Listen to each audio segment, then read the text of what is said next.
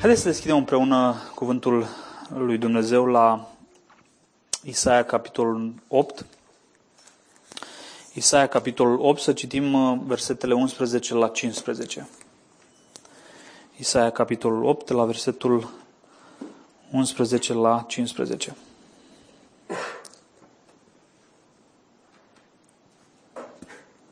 Spune cuvântul lui Dumnezeu aici. Domnul mi-a vorbit în timp ce mâna sa puternică era asupra mea și m-a avertizat să nu umblu pe calea acestui popor. El a zis, nu numiți uneltire tot ceea ce poporul acesta numește uneltire. Nu vă temeți de ce este lui teamă și nu vă îngroziți, ci pe Domnul oștirilor să priviți ca sfânt. De el să vă fie teamă și de el să vă îngroziți. El va fi un locaș sfânt, însă pentru cele două case ale lui Israel va fi o piatră de potignire și o stâncă de cădere, va fi un lat și o cursă pentru locuitorii Ierusalimului. Mulți dintre ei se vor împiedica, vor cădea și vor fi sfărâmați, vor fi prinși în laț și capturați. Până aici cuvântul. Haideți să facem o rugăciune înaintea Domnului. Tată, mulțumim pentru privilegiul acesta extraordinar de a sta din nou înaintea cuvântului Tău, să-l mâncăm, să-l digerăm, să-l pătrundem. Doamne, Te rog să ne dai har în această dimineață, mie ca predicator, dar tuturor celor ce suntem aici, Doamne. Mă rog ca Tu să ne vorbești profetic, pătrunzător, să pătrungi acolo unde numai tu poți să faci asta și unde numai Tu ai acces, Doamne, și să-L înalți pe Dumnezeu Tatăl și pe Domnul Iisus Hristos prin puterea Duhului Sfânt. Amin. Trăim vremuri, așa cum vedem fiecare, în care teama e peste tot. Suntem parcă infestați de teamă, oriunde te uiți. Bineînțeles că toți unii fac bani din teama pe care o propagă canalele de știri și așa mai departe. Și oriunde te uiți, ești instigat parcă să te temi, să privești la cifrele care apar și la câte cazuri au mai apărut și cât sunt la, nu știu, terapie intensivă și toate chestiunile astea cu teamă. Și lumește vorbind, într-un fel, asta instigă toate lucrurile astea. Cifrele înspăimântă, sănătatea înspăimântă, mărturiile poate ale unora care au trecut prin faze mai grele ale bolii acesteia înspăimântă. Prospectul morții înspăimântă, problemele financiare care pot apărea în urma acestui context pot înspăimânta pe cineva care abia acum și-a găsit de lucru după vreo 6 luni de zile. Și nu e un om nepregătit. Toate astea apar și parcă te fac să te închizi în tine și să te înspăimânți. Dar întrebarea este, oare pentru noi creștini o astfel de stare de teamă, de frică, de anxietate din aceasta este normală? Este răspunsul normal al nostru pentru o astfel de situație? Și răspunsul biblic este nu este normală o astfel de teamă care să te pătrundă și să te caracterizeze. Și acest text pe care l-am citit este o mărturie cu privire la acest lucru. Și sigur, contextul în care noi ne aflăm astăzi cumva ne îndeamnă la teamă din multe perspective. Te gândești, măi, cine ajunge la putere? În America, uite-te ce se întâmplă. Și câte lucruri care vin acolo și apoi mai sunt și probleme personale pe care le avem fiecare.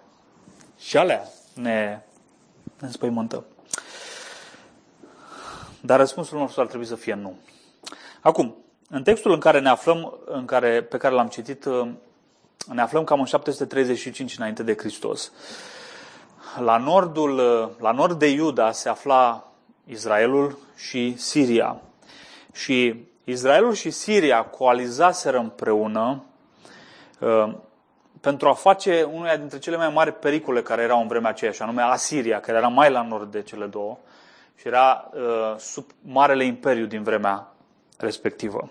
Și această superputere, Asiria, avea o poftă nesățioasă de a acumula teritorii. Și, bineînțeles, unde să se uite, unde să se extindă, în sud ne extindem, pentru că acea fâșie de teren în care era și Israelul era una dintre cele mai bune rute economice și dacă puneai mâna pe aia, aveai mari șanse să te dezvolți economic. Și această superputere a pus ochii pe această fâșie, în care era inclusă Siria, Israelul și Iuda în sud. Și ca să facă față acestei puteri, acestei superputeri din vremea respectivă, Israelul și Siria, a nord de Iuda, au făcut o coaliție și au zis, dacă vom face o coaliție, vom avea vreo șansă în fața acestei superputeri. Dar s-au gândit ei, totuși doar noi doi suntem slabi, suntem mici, încă nu cred că am avea șansa respectivă, dar hai să o băgăm și pe Iuda în coaliția asta. Hai să mergem și la sus și zicem, hai și tu cu noi în lupta aceasta. Însă împăratul Iudei, din vremea aceea, Haz, nu voia o asemenea coaliție. El era ca un cățeluș fricos și zgribulit care nu avea nicio dorință să se pună împotriva superputerii Asiria. Și pentru că nu a vrut sub nicio formă Ahaz să facă o astfel de coaliție, cei doi împărați de la nord, ai Siriei și ai Israelului, au zis, vom face război, vom merge împotriva ta, vom cuceri țara și vom pune un împărat marionetă peste țară, un anume Tabel, și în felul ăsta vom avea coaliția noastră și vom face față războiul care va veni în curând. Și au făcut o incursiune militară, spune Isaia 7:6, și au cucerit multe cetăți, dar n-au reușit să ajungă să cucerească Ierusalimul. Reduta asta a fost prea dificil de cucerit. Însă spune Biblia că în timpul acestor asalturi militare, o teamă extraordinară a pătruns în Iuda. Și spune în Isaia 7:2 că inima poporului și a regelui spune că tremura precum tremură cedrii în bătaia vântului. Și era o tensiune extraordinară în țară, era o presiune așa cum nu mai existase niciodată în Ierusalim în vremea aceea. Și în contextul acesta Dumnezeu îi scrie lui Isaia și scrie, dacă vreți, rămășiței alese, pentru că, vedem aici, vorbește la plural, nu numiți, de parcă ar fi mai mulți. Cei mai mulți comentatori vorbesc despre Isaia și acea rămășiță aleasă pe care mai exista în țară. Și în contextul acesta, Dumnezeu rostește acest cuvânt. Nu umbla pe calea acestui neam.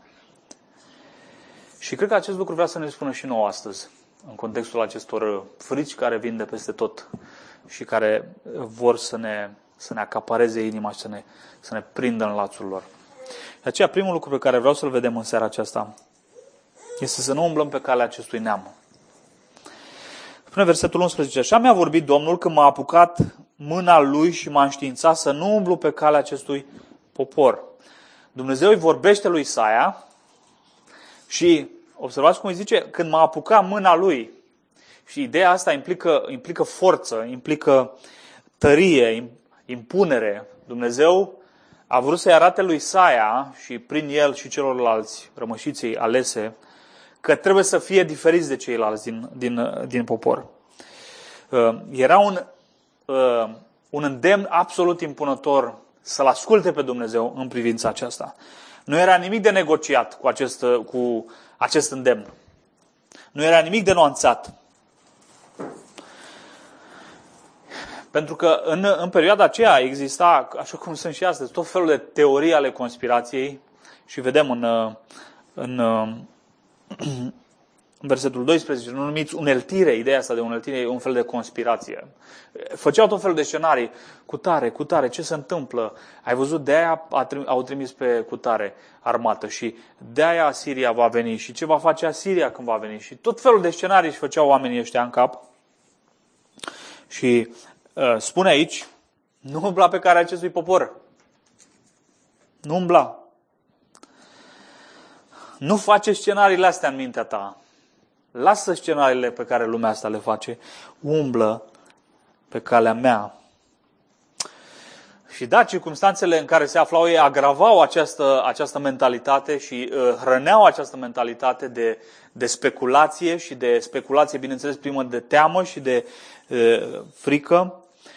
Dar, oricum, nu era un lucru plăcut lui Dumnezeu. De aceea l-a avertizat pe Isaia și pe cei din contextul lui să se depărteze de calea acestui popor. Să nu cedeze acestor presiuni care veneau din partea societății și a lumii și să nu cedeze presiunilor sociale. Erau presiuni sociale, dar erau presiuni și religioase. Dacă veți citi în ultima parte a capitolului 8, în loc să se întoarcă la Dumnezeu, ei se întorc la vrăjitori și caută în stele și caută la astrologi. Ce se va întâmpla cu noi?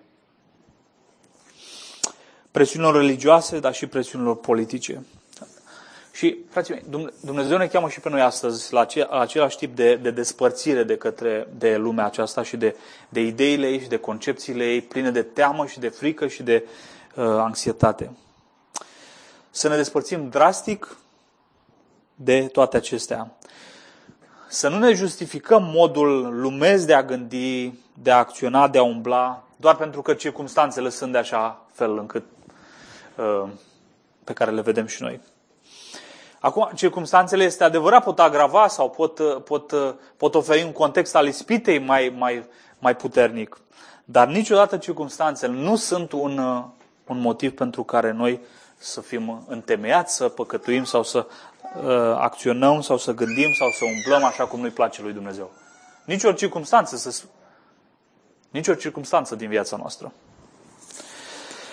Nu sunt o scuză pentru un comportament păcătos. Și circumstanțele în care ne aflăm, sigur, cu acest virus sau poate în care suntem la nivel personal fiecare, nu știu cu ce ne confruntăm fiecare, pot fi o încercare pentru noi. Pot fi o vale a umbrei morții pentru noi. Dar nu sunt pentru noi o vale în care să ne complacem în păcat și într-o scuză că e ok dacă sunt necredincios, e ok dacă mă înfricoșez, e ok dacă stau doar acasă și nu mai vin la biserică și nu mai fac activitățile pe care le făceam. Nu umbla pe calea acestui popor. Dar al doilea lucru pe care vreau să-l vedem, asupra căruia voi insista un pic mai mult, ce ne învață Dumnezeu aici? Temete de Dumnezeu, nu de ceea ce oamenii se tem. Temete de Dumnezeu, nu de ceea ce oamenii se tem. Versetele 12 și 13. Nu numiți uneltire tot ceea ce poporul acesta numește uneltire și nu vă temeți de ceea ce el se teme. Nici nu vă speriați. Sfințiți însă pe Domnul oștirilor, de el să vă temeți și să vă înfricoșați. Nu am văzut niciunde, parcă în Scriptură, conexiunea aceasta mai clară, conexiunea aceasta dintre frică și dezonorarea lui Dumnezeu, precum în acest pasaj. Vedeți, în versetul 12 avem îndemnul de a nu ne teme, de a nu ne îngrozi. Precum exemplul oamenilor din jur. Nu vă temeți, nu vă îngroziți de ceea ce oamenii ăștia se tem. Apoi, în versetul 13, e un contrast. Ok, nu vă temeți de ăștia, dar temeți-vă de altcineva, spune. Temeți-vă de Domnul. Și contrastul, vedeți, e în obiectul temerii. Dacă lumea asta se teme de ceva, voi să aveți un alt obiect al temerii voastre. Și anume, să ne temem, să ne fricoșăm, spune textul, să ne îngrozim chiar de Domnul oștirilor. Întrebarea este, ce caută lângă teamă și frică expresia asta, să-L priviți ca Sfânt. Pentru că, vedeți, zice, sfințiți însă pe Domnul Iisus, sau în altă traducere, să-L priviți ca Sfânt, de El să vă temeți și de vă îngrijorați, să vă înfricoșați. Scuze. Ce legătură între sfințenia, să-L privim ca Sfânt pe Dumnezeu, și teamă și frică de Dumnezeu? Și cred că concluzia inevitabilă pe care textul acesta și multe alte pasaje din Isaia vom vedea, vom trece un pic prin ele, ne-o lasă, este aceasta. Ceea ce îl face pe Dumnezeu de temut și, într-un fel curoaznic, grozav așa, este sfințenia Lui. Sfințenia Lui. Pe Domnul oștirilor să-L priviți ca Sfânt. De ce să-L priviți ca Sfânt? Sau care-i consecința de a-L privi ca Sfânt? De El să vă temeți și de El să vă îngrijorați. Noi de obicei folosim cuvântul Sfânt pentru a ne referi la puritate morală. Neprihănire, un om sfânt este un om mai moral, mai drept decât restul celor. Și nu este o folosire greșită a acestui termen. Dar sensul acesta este secundar în gândirea biblică. Sensul principal în gândirea biblică al termenului sfânt, așa cum cred că știți, este separat sau pus deoparte. Ceva sfânt este ceva separat sau ceva pus deoparte. Lucrul care poate fi numit sfânt este un lucru diferit, e un lucru care e separat de celelalte lucruri. Și ce înseamnă că Dumnezeu este sfânt? Înseamnă că El este în totalitate diferit de ceea ce creația este în ea însăși. Este în totalitate diferit de tot ceea ce El a creat. În esența sa, în prezența sa, în puterea sa, în caracterul său. El este altcumva decât ne-am putea închipui noi și decât am putea noi înțelege, bazat pe familiaritățile noastre ca și creație, ca și creatură. El este separat și cu totul pus într-o altă categorie. Și exact această sfințenie a văzut-o Isaia în capitolul 6, vă amintiți, primele 5 versete. Și haideți să le citim de acolo. În anul morții împăratului Ozia am văzut pe Domnul șezând pe un scaun de domnie foarte înalt, spune textul, și poalele mantiei Lui umpleau templul. Serafimii stăteau deasupra Lui, fiecare avea 6 aripi, cu 2 își acopereau fața, cu 2 își acopereau picioarele și cu 2 zburau. Strigau unul către altul și ziceau, Sfânt, Sfânt, Sfânt este Domnul oștirilor. Tot pământul este plin de mărirea Lui și se zguduiau ușiorii ușii de glasul care răsuna și casa s-a umplut de fum. Și întrebarea este, ce reacție are Isaia în momentul când vede sfințenia lui Dumnezeu? Exact asta vede, are viziunea aceasta a măreției și a sfințeniei transcendente a lui Dumnezeu. Și ce reacție are el? Să se bucure, să se tresalte de bucurie, să zică slavă Domnului, amin, glorie Domnului? Nu zice asta. Reacția lui, versetul 5, este, vai de mine, vai de mine, sunt pierdut că sunt un om cu buze necurate, locuiesc în mijlocul unui popor cu buze necurate. Observați ce l-a îndemnat poporul să facă și despre care vorbește și textul nostru, să nu umbli pe calea acestui popor. Buzele alea necurate. Locuiesc în mijlocul unui popor cu buze necurate și am văzut cu ochii mei pe Domnul, împăratul, Domnul oștirilor. Și această relație dintre vederea sfințeniei lui Dumnezeu și teamă într-un fel de Dumnezeu apare și în Isaia 29. Vă rog să deschideți cu mine acolo Isaia 29 cu 23. Căci când vor vedea ei, când vor vedea copiilor în mijlocul lor lucrarea mâinilor mele, îmi vor sfinți numele. Vor sfinți pe Sfântul lui Iacov și iată, a doua parte, și se vor teme de Dumnezeul lui Israel. Să-L sfințești pe Dumnezeu, cum spune și Domnul Iisus în rugăciunea Tatăl nostru, sfințească-se numele tău, Tată. Să-L sfințești pe Dumnezeu înseamnă să te temi de Dumnezeu. Să ne temem de Dumnezeu. Faptul că Dumnezeu este atât de sfânt, este total pus deoparte, într-o cu totul altă categorie, imposibil de manipulat de noi, imposibil de gestionat de noi, oamenii. Asta ar trebui să fie sursa temerii noastre. De asta cheamă profetul să ne temem și să ne îngrozim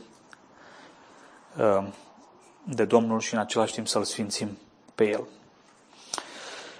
Dar ideea asta scoate ceva în evidență cu privire la natura fricii. Și întrebarea este de ce ne înfricoșăm noi oamenii? Ce ne face să ne înfricoșăm, să ne fie teamă? Ne înfricoșăm când dăm piept, când trebuie să dăm piept. Un lucru periculos pentru viața noastră fizică, mentală sau psihică. Trebuie să trecem un râu învolburat care tulburător, tulbure și mare și așa mai departe. Trebuie să dăm un examen dificil. Avem niște simptome de boală care ne tulbură un pic. Simțim că se apropie un pericol. Atunci începem să ne temem, când simțim că se apropie un pericol. Întrebarea pe care vreau să ne o adresăm în continuare este aceasta. Când percepem ceva ca fiind periculos, pentru că este evident că nu toate lucrurile cu care intrăm în contact ne creează frică nouă oamenilor.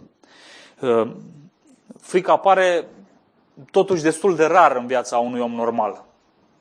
Hai să zicem, dacă ai o frică din asta pe zi, poate nici atât. Frica noastră, și aici intervine conceptul de sfânt despre care am discutat, de sfințenie. Frica noastră este în esență interacțiunea cu ceea ce am numit sfânt. Ce vreau să spun cu asta? Avem frică de tot ceea ce vine în viața noastră și este dincolo de capacitatea noastră de înțelegere, dincolo de capacitatea noastră de manipulare a lucrurilor respective sau a situației respective, dincolo de gestionarea noastră, nu putem să o gestionăm și este impredictibilă. Nu putem să prezicem ce va fi. Ne temem de tot ceea ce simțim că ne scapă de sub controlul nostru al oamenilor. Când vine cancerul, de ce ne temem? De ce? Pentru că, odată contractată această boală, ea este dincolo de înțelegerea noastră, ce spuneam, dincolo de gestionarea noastră, dincolo de controlul nostru. De ce nu ne temem când vine o răceală? Pentru că ea este și... O și putem înțelege, sau fenomenul ăsta e înțeles destul de bine, e ușor de gestionat și e în control. Avem toate frâiele. Dar când vine altă boală pe care nu o înțelegem, nu o putem gestiona și e dincolo de control, atunci ne temem. Dar nu este asta exact definiția ceea ce am numit sfânt mai devreme? Practic, noi ne temem de tot ceea ce percepem într-un sens ca fiind sfânt. Deci nu mă refer la sfințenia lui Dumnezeu, ci ideea de sfânt. Dar întrebarea este, care este întruchiparea sfințeniei? Cine este sfânt în toată semnificația asta a cuvântului?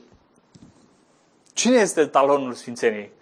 Dacă nu Dumnezeu. Observați acum corelarea aceea intimă dintre sfințenie sau dintre frică și sfințenia lui Dumnezeu. Obiectul fricii noastre trebuie să fie Dumnezeu. Pentru că El întrupează într-un fel toate caracteristicile acelea care ne fac pe noi să tremurăm de frică. Toate, absolut toate. El este singurul cu care vrând nevrând la un moment dat trebuie să intrăm în contact. Toți oamenii de pe tot pământul ăsta va intra la un moment dat în contact cu Dumnezeu. Și El nu poate fi nici înțeles complet. Dumnezeu ne-a oferit prin cuvântul Său, slavă Domnului, că ne-a oferit multe despre ele și putem să-L cunoaștem acum, dar prin firea noastră, prin natura noastră, noi nu putem să-L cunoaștem pe Dumnezeu. El este complet de necunoscut și nici măcar acum, cât îl cunoaștem pe baza Scripturii, nu putem să spunem că am ajuns la o cunoaștere desăvârșită despre El. Dumnezeu nu poate fi înțeles complet, Dumnezeu nu poate fi manipulat de nimeni? Las că știu eu cum să mă porc ca să-L gestionez eu pe Dumnezeu. Nu poate fi gestionat, nu este predictibil ce va face decât în măsura în care El ne-a descoperit și slavă Domnului ne-a descoperit în cuvântul Său. De aceea, vedeți, Dumnezeu întruchipează tot ceea ce nouă ne provoacă teamă ca oameni. Și de aceea spune Domnul Iisus în Luca 12, pentru că învățătura asta cu privire la teama de Dumnezeu nu este o învățătură care apare doar în Vechiul Testament și hai să o aruncăm acum. Este o învățătură a noului legământ. Uitați ce spune Luca 12 și apare peste tot și în epistole. 4-5. Vă spun vouă, prietenii mei, să nu vă temeți de cei ce ucid trupul și după aceea nu mai pot să facă nimic. Am să vă arăt de cine să vă temeți. Temeți-vă de acela care, după ce a ucis, are putere să arunce în ghenă. Și iarăși parcă vrea să ne întipărească. Da, vă spun, de el să vă temeți. De el să vă temeți. Nu există niciun loc în viața creștină pentru teama de oameni, teama de circumstanțe, de lucruri create. Teama îi se cuvine lui Dumnezeu. Pentru că El este cu adevărat de temut. El este singurul sfânt. De aceea, teama care nu este direcționată înspre Dumnezeu este o teamă, să știți, idolatră. E provine din idolatria noastră, că l-am înlocuit pe Dumnezeu cu creația, cu lucrurile create. Și am ajuns să ne temem de X și Y. Uitați-vă la societatea în care trăim. Se tem oamenii ăștia de orice altceva, la unde Dumnezeu. Asta e o nebunie, în esență. Este o nebunie. Și este o teamă idolatră pentru că asemuim sfințenie lucrurile de care ne temem. Conceptul de sfințenie lucrurile de care ne temem. Proiectăm atribute care, de fapt, îi aparțin numai lui Dumnezeu, unor lucruri create, fie că sunt oameni, circumstanțe, lucruri și așa mai departe. Și acum nu vrem să fim nici exagerați aici. Există teamă, există loc de teamă în viața creștină, dar nu mă refer la teama aceasta. Mă refer la teamă ca instinct, nu? Când sare cineva în spate noaptea, numai că te sperii. E un instinct ăsta. Sau Biblia vorbește, Noul Testament vorbește de teamă față de autorități. Dar, într-un fel, această teamă este cu totul altceva decât teama aceasta. Respectul acesta pe care trebuie să-l dăm autorităților. Și, într-un fel, toate aceste temeri secundare pornesc din faptul că ne temem de El, mai presus de orice. Și El ne spune, temete și de autoritate, temete și de unul. Dar El este sursa pentru care noi acordăm această teamă tuturor celorlalți oameni din jurul nostru. Doar Domnul este în esența Lui totuși vrednic de teama noastră. Și din cauza asta noi ne temem de tot ceea ce El a poruncit să ne temem. Fica care circula în Iuda și în vremea lui Isaia și care circulă și astăzi printre noi, era o frică idolatră, frică care îl despuia pe Dumnezeu de gloria care îi se cuvine lui Dumnezeu, pentru că El este singurul vrednic de teamă și de frică. Acești oameni, observați, făcuseră tot felul de scenarii în mintea lor, ce am vorbit, cu privire la politica țării și numeau uneltiri, toate lucrurile astea, conspirații și inimile lor erau îngrozite de ceea ce s-ar putea întâmpla cu ei, cu familiile lor, cu țara și așa mai departe. Și în tot acest timp ei uitaseră total de acela de care trebuie cu adevărat să se teamă. Trebuiau cu adevărat să se teamă. Și această teamă este păcătoasă. Să te temi de ceea ce se teme lumea asta este un păcat.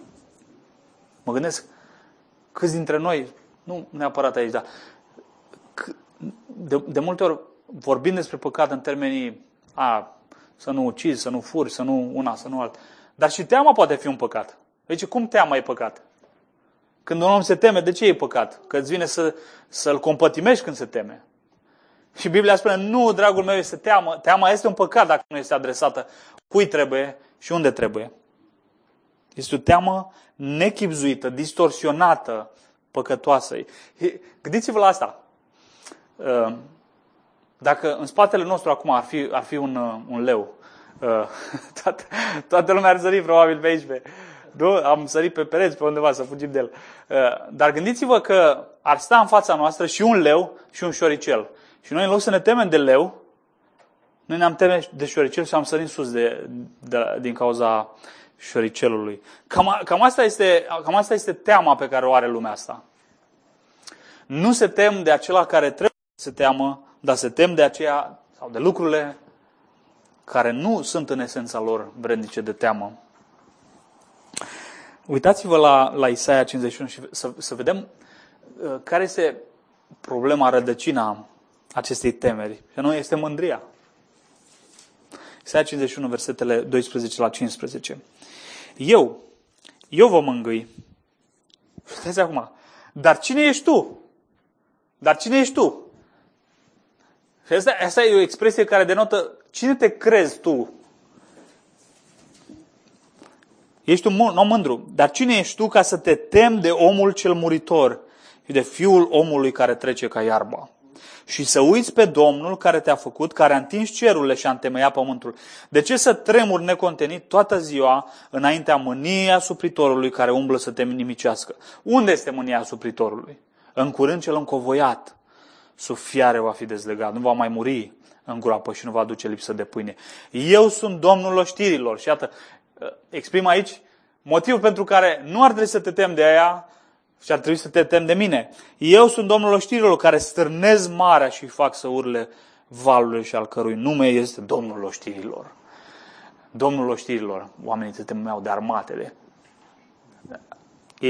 Ai nebunit? Nu știi cu cine ai de-a face? Ai de-a face cu Domnul oștirilor cerului. E un termen, Domnul oștirilor, care are legătură cu armatele. El conduce, el este capitanul, el este cel care conduce peste toate armatele astea la cerul. Legiuni de îngeri cu putere măreață stau la dispoziția lui. Și oamenii se tem de lucruri de nimic. Domnul merită frica noastră. Poate vă gândiți, păi parcă Biblia ne spune, Noul Testament ne spune să nu ne mai temem de Dumnezeu.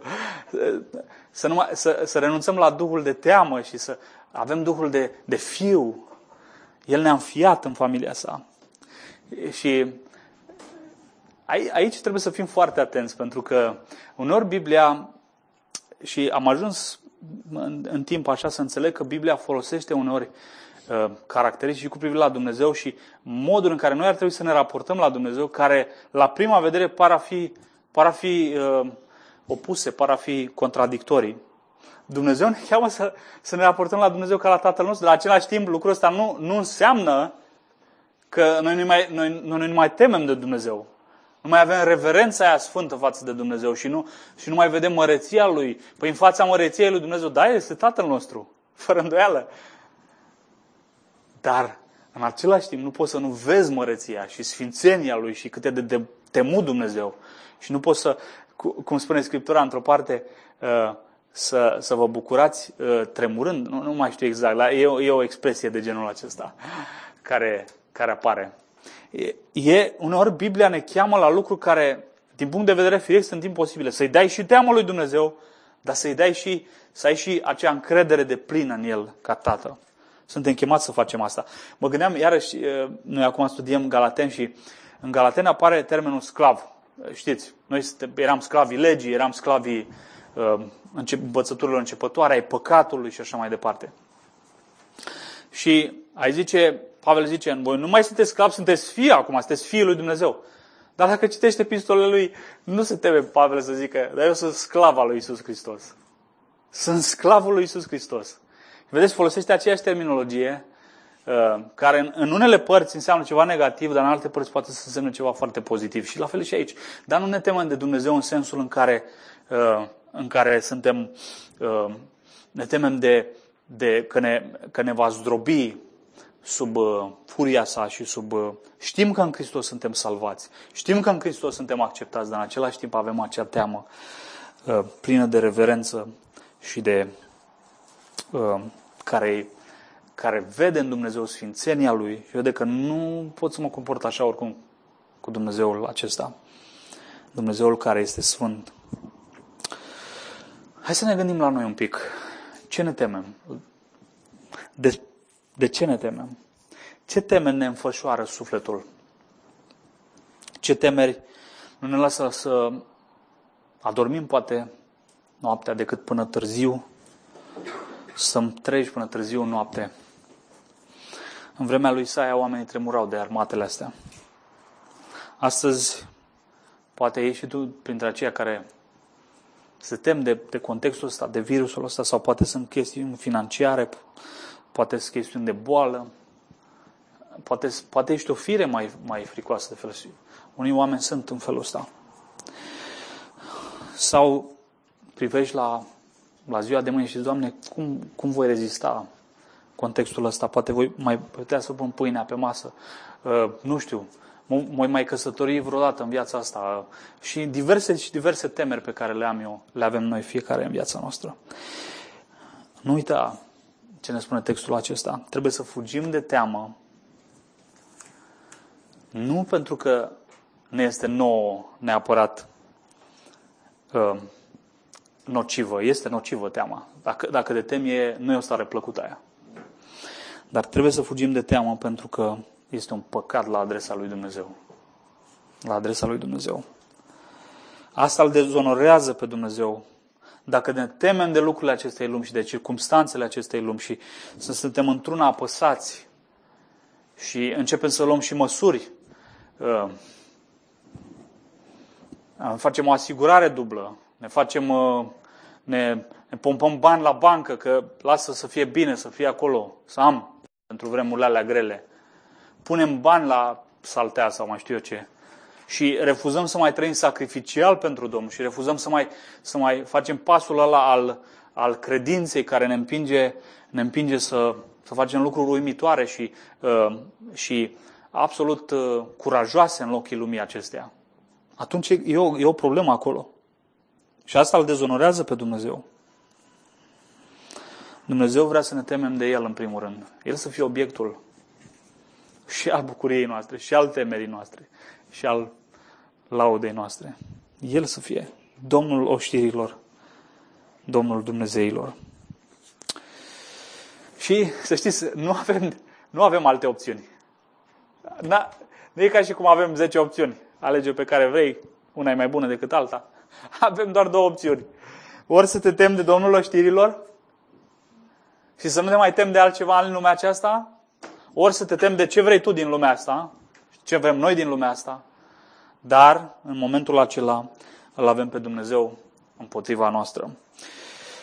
Lumea asta e nebună și se teme de orice altceva decât de Dumnezeu și să nu mergem pe calea acestei lumi și să nu ne temem de ceea ce lumea asta se teme, să ne temem de Domnul oștirilor.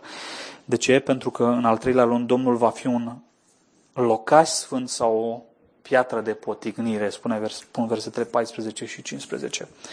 Și spun așa versetele astea. Și atunci, el va fi un locaș sfânt și o piatră de poticnire, o stâncă de păcătuire pentru cele două case ale lui Israel, un laț și o cursă pentru locuitorii Ierusalimului. Mulți se vor potini, vor cădea și se vor sfârma, vor da în laț și vor fi prinși. Dacă îl privim pe Domnul oștirilor ca sfânt și nu ne temem de ceea ce poporul și lumea asta din jurul nostru se teme, el va fi pentru noi, spune textul, un locaș sfânt. Adică locașul sfânt era templul în vechiul Israel. Și ce era templul? Avea cel puțin două mari caracteristici templul acesta. Templul era un loc de adăpost. Dacă vă amintiți, în lege erau stipulate anumite cetăți de scăpare pentru vechii israeliți. Dacă o persoană accidenta mortal o altă persoană, el, pentru a se feri de răzbunare, putea fugi într-una dintre cetățile acestea de scăpare și găsea refugiu acolo. Și templul era, dacă vreți, locul ultim de scăpare.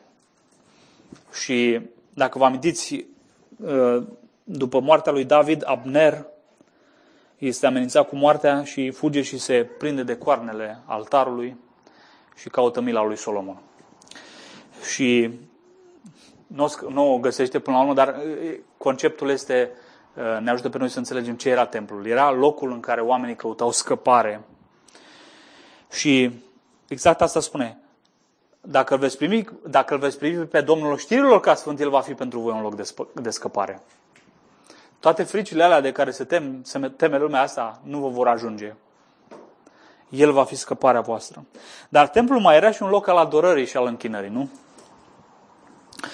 Și într-un fel ce spune aici textul este că dacă ne temem de Dumnezeu și de sfințenia Lui și îl vedem pe El ca singurul vrednic de teamă, beneficiem și de pe urma sfințeniei Lui în atributul sfințeniei Lui care ar trebui să ne provoace bucurie și închinare și adorație la adresa lui Dumnezeu. Și vom vedea în curând, imediat, cum ajungem din postura asta a unui Dumnezeu, sfințenia lui Dumnezeu care provoacă teamă, în sfințenia lui Dumnezeu care provoacă bucurie și laudă. El va fi un locaș sfânt. Și cum spune David în Psalmul 27 cu 4, un singur lucru cel de la Domnul și îl doresc fierbinte, aș vrea să locuiesc toată viața mea în casa Domnului ca să privesc frumusețea Domnului și să mă minunez de templul Lui. Cu alte cuvinte, templul era pentru el locul în care se minuna de prezența lui Dumnezeu și se bucura de Dumnezeu.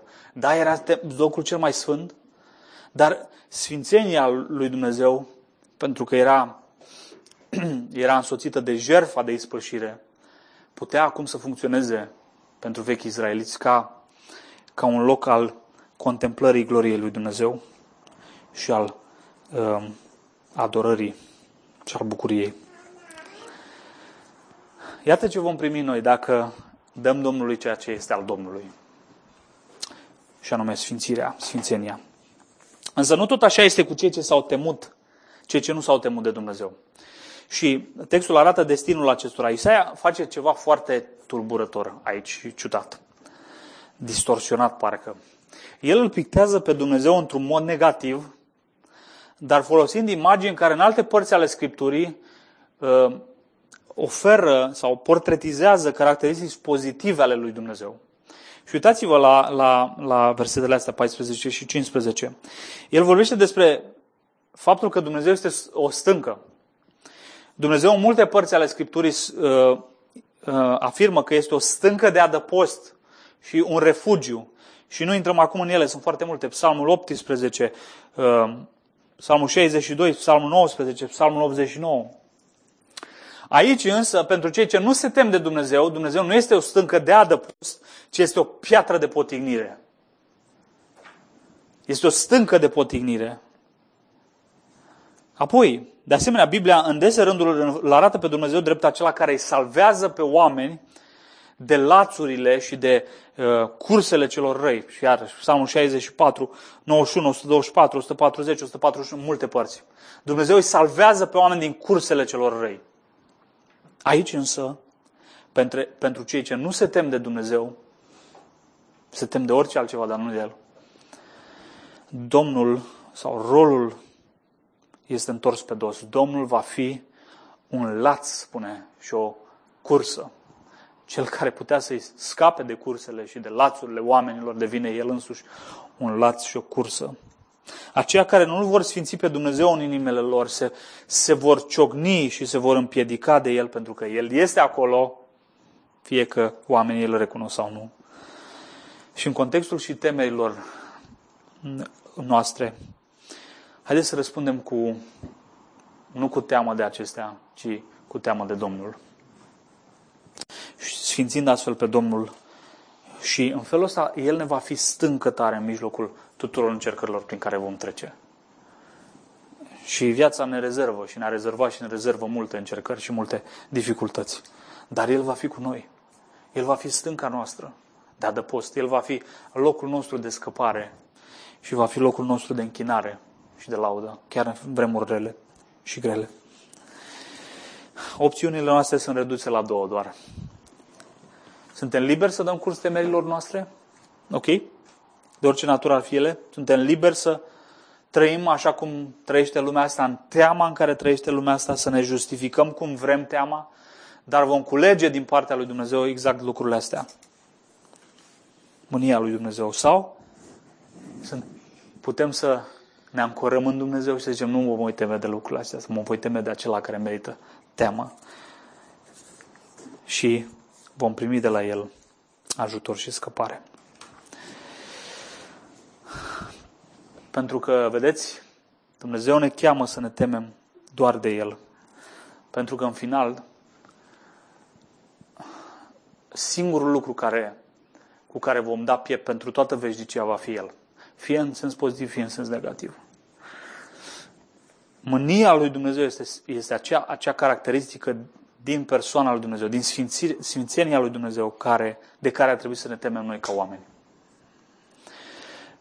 Mânia lui Dumnezeu este peste toți cei ce au păcătuit, spune. Pentru că Dumnezeu este de o sfințenie implacabilă și nu poate primi în prezența sa pe aceia care au păcătuit, fie cât de puțin au păcătuit ei. Dumnezeu este de o sfințenie perfectă. Și vei zice, toți suntem în această stare sau toți am fost în această stare, așa este. Și atunci cine va scăpa pe noi de Dumnezeu? Este cineva mai mare decât Dumnezeu? Să ne scape de Dumnezeu? Dar am spus, Dumnezeul sfințeniei inimaginabile și al care provoacă până la urmă frică inimaginabilă, este și Dumnezeul bucuriilor inimaginabile și al care provoacă închinare și prezență liberă și intrare liberă în prezența sa. Și toate astea prin Hristos. Toate astea prin Hristos. Este acest Dumnezeu al sfințeniei și al acest Dumnezeu de temut a devenit adăpostul nostru, a devenit locașul nostru sfânt, a devenit stânca noastră, refugiul nostru. Cum? Prin Iisus Hristos. Prin Iisus Hristos. Pasajul acesta prezintă spre finalul capitolului 8 și prezintă starea în care poporul acesta a căzut și era o stare groaznică. Ei căutau la astrologi, căutau la vrăjitori și se afundau în această lipsă de evlavie și de sfințire. Și în acest context spune că întunericul, bezna a căzut peste ei. Dar capitolul ăsta, 8, este între capitolul 7 și 9. Și capitolul 7 vorbește despre Emanuel, care se naște dintr-o fecioară. Dumnezeu este cu noi. Iar în capitolul 9, aș vrea să citesc la versetul 19 din 8 până la capitolul 9:2. Când vă vor zice: căutați pe cei ce întreabă duhurile morților și pe cei ce cheamă spiritele, pe cei ce îngaimă și bolbolosesc să răspundeți. Nu va întreba oare un popor pe Dumnezeul său? De ce să întrebe pe cei morți pentru cei vii, la lege și la mărturie, la cuvântul lui Dumnezeu? Adică, dacă nu vă veți vorbi potrivit acestui cuvânt, nu veți avea parte de lumina zorilor. Și acum explică ce se întâmplă cu poporul. Necăjit și flămând, poporul va pribegi prin țară, iar când îi va fi foame, se va mânia și, uitându-se în sus, va blestema pe regele lui și pe Dumnezeul lui. Apoi se va uita către pământ și iată că va fi numai necaz, întuneric și negură chinuitoare și va fi aruncat în beznă. Totuși, nu va fi întunecime peste cei ce au fost în necaz. Căci după cum în trecut el a făcut de rușine țara sau ținutul lui Zabulon și ținutul lui Neftali, tot așa în viitor el va acoperi de glorie Galileea neamurilor, calea către mare dincolo de Iordan. Poporul care umbla în întuneric a văzut o mare lumină, peste cei ce locuiesc în țara umbrei morții a strălucit o lumină și acesta este Domnul nostru Iisus Hristos, împăratul care va veni din sămânța lui David. El este acela care ia acest atribut îngrozitor al sfințeniei lui Dumnezeu, și anume mânia lui Dumnezeu, și o absoarbe în sine. Frica aceea care trebuia să ne domine pe noi, gândind că vom da piept acestui Dumnezeu, a fost absorbită de El și El a luat asupra sa tot ceea ce meritam noi. El ne-a izbăvit de mânia viitoare. El a fost aruncat în groapa aceea adâncă și îngrozitoare și cea mai înspăimântătoare dintre toate și a suportat asupra sa toate chinurile acestea și mânia și frica teribilă în locul tău și al meu. În locul tău și al meu, de dragul tău și al meu. Și acum ne cheamă pe noi, nu mai vreau să dai piept acestui atribut al sfințeniei îngrozitoare a lui Dumnezeu și vreau să mergi în partea cealaltă, vreau să vezi în Dumnezeu un templu sfânt, un loc de închinare. Dar poți prin mine, doar prin mine. Doar prin mine, doar prin Hristos avem șansa aceasta.